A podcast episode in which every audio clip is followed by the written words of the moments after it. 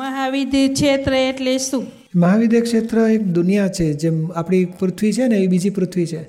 એ પાંચ પાંચ ભરત ક્ષેત્ર, પાંચ મહાવિદ્ય ક્ષેત્ર અને પાંચ ઈદા ક્ષેત્ર. એ પંદર કર્મભૂમિ છે. જ્યાં મનુષ્ય કર્મ બાંધે છે, કર્મના ફળ ભોગવે પણ છે. અને જ્ઞાનીઓ, તીર્થંકરો થયા કરે. એવી આ પાંચ દુનિયા છે. બીજી બધી ઘણી બધી મોટી બ્રહ્માંડ છે મોટું. આ મનુષ્યની કર્મભૂમિ થાય. એમાં મહાવિદ્ય ક્ષેત્રમાં અત્યારે વીસ તીર્થંકર પાંચ મહાવિદ્ય ક્ષેત્રમાં વીસ તીર્થંકર ભગવાન છે. એમાં એકમાં મહાવિદ્ય ક્ષેત્ર જે આપણા ભરત ક્ષેત્રની નજીક છે જંબુદ્વીપમાં. એમાં સિમંદર સ્વામી ભગવાન છે. એમને ઓળખી લેવાના. મધ્યલોકમાં પંદર દુનિયા છે.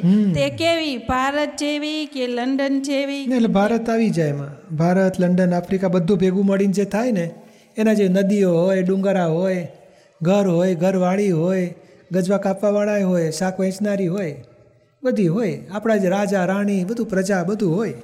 આપણા જેવી દુનિયા કર્મ બંધાય. રાગ, દ્વેષ, ક્રોધ, માન, માયા, લોભ વાળી ફક્ત પાંચ મહાવિદ્ય ક્ષેત્રમાં અત્યારે સતયુગ જેવો કાળ છે. ઋષભદેવ ભગવાન બધા હતા એવો કાળ. અને બીજી દસ દુનિયા એવી છે કે જ્યાં આપણા જેવો કાળ છે. હળહળ તો કળિયુગ ચાલે છે.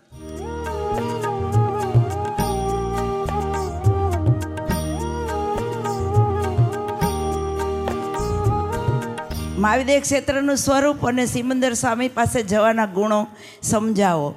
એક જ કાયદો પકડી રાખવાનો કે મારે છૂટવું છે, છૂટાશે કેવી રીતે? જેમ એક નંબરના પ્લેટફોર્મ પર હવે ટ્રેન આવવાની જ નથી, રાત્રે નવ વાગે આવે, કાલ સવારે નવ વાગે આવશે. તો શું? તો કે દસ વાગે બીજા પ્લેટફોર્મ પર છે ટ્રેન પાંચ નંબરના. તો માણસ શું કરે તૈયારી? સામાન બામાન કોલી પાસે ઉચકાવડાવીને ત્યાં પહોંચી જાય. દસ વાગ્યાની ટ્રેનમાં પછી પહોંચે ડેસ્ટિનેશન એવું આપણે જવું છે, મોક્ષે?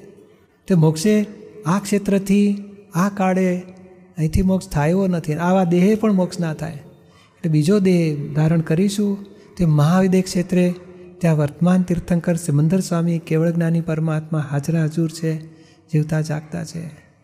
એમના કૃપાથી મોક્ષ થશે અને ત્યાંથી મોક્ષ ખુલ્લો છે.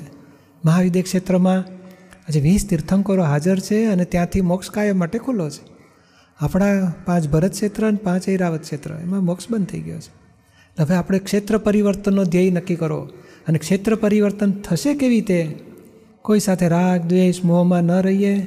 હિસાબ ક્ષમતા ભાવે પૂરા કરતા જઈએ. અને અંદરથી એક જ ધ્યેય આવતો ભાવ સિમંદર સ્વામીના શરણમાં પહોંચવું છે, મોક્ષે જવું છે.